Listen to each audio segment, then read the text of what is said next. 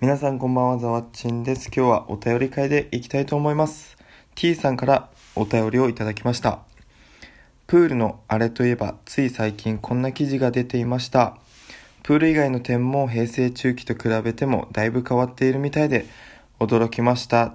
というお便りです。ありがとうございます。えっ、と、前回プールのあの目を洗うね、水道水で目を洗うやつあれているのって話をしたんですけどそれにまつわる記事を見つけてくれたみたいで送っていただきました。ありがとうございます。その記事をねちょっと読んでみたらあのね消えた肌色とか小学校の新常識について書いてあって肌色って僕23歳なんですけどよく使っててましたよね。友達なんか肌色貸してみたいな。結構肌色ってすぐなくなるイメージあるんですけどあれがなくなったみたいでまあ理由としてはあの肌の色っていうのでちょっと人種差別につながるっていうので今は代替色って言われているみたいです。すいません。薄代替色ですね。っていう感じで書かれてて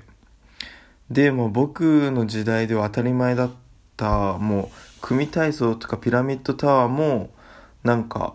なくなってるみたいで受験を控える小6とか中3の保護者があの勉強に支障になるからやめてっていうことでだんだん減っているらしいです。でですねあのえー、っと目を水道水で洗うっていう件なんですけど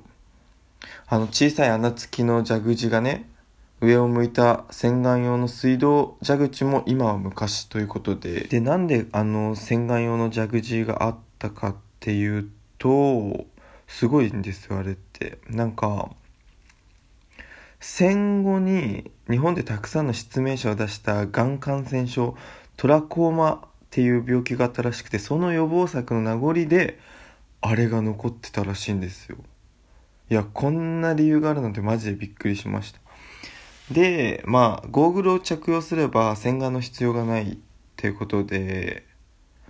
あのー、今はねなくなってるみたいなんですけど、まあ、だんだんね小学校の新常識も変わってきているみたいでね驚きました。で僕が2年1年前かに教育実習に行った時になんかいじめの実態の変化にすごい驚いて僕たちはまあせいぜいなんか仲間外れとかそんな感じだったと思うんですけど今20代の人たちは。今って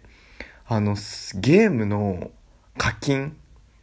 課金をなんか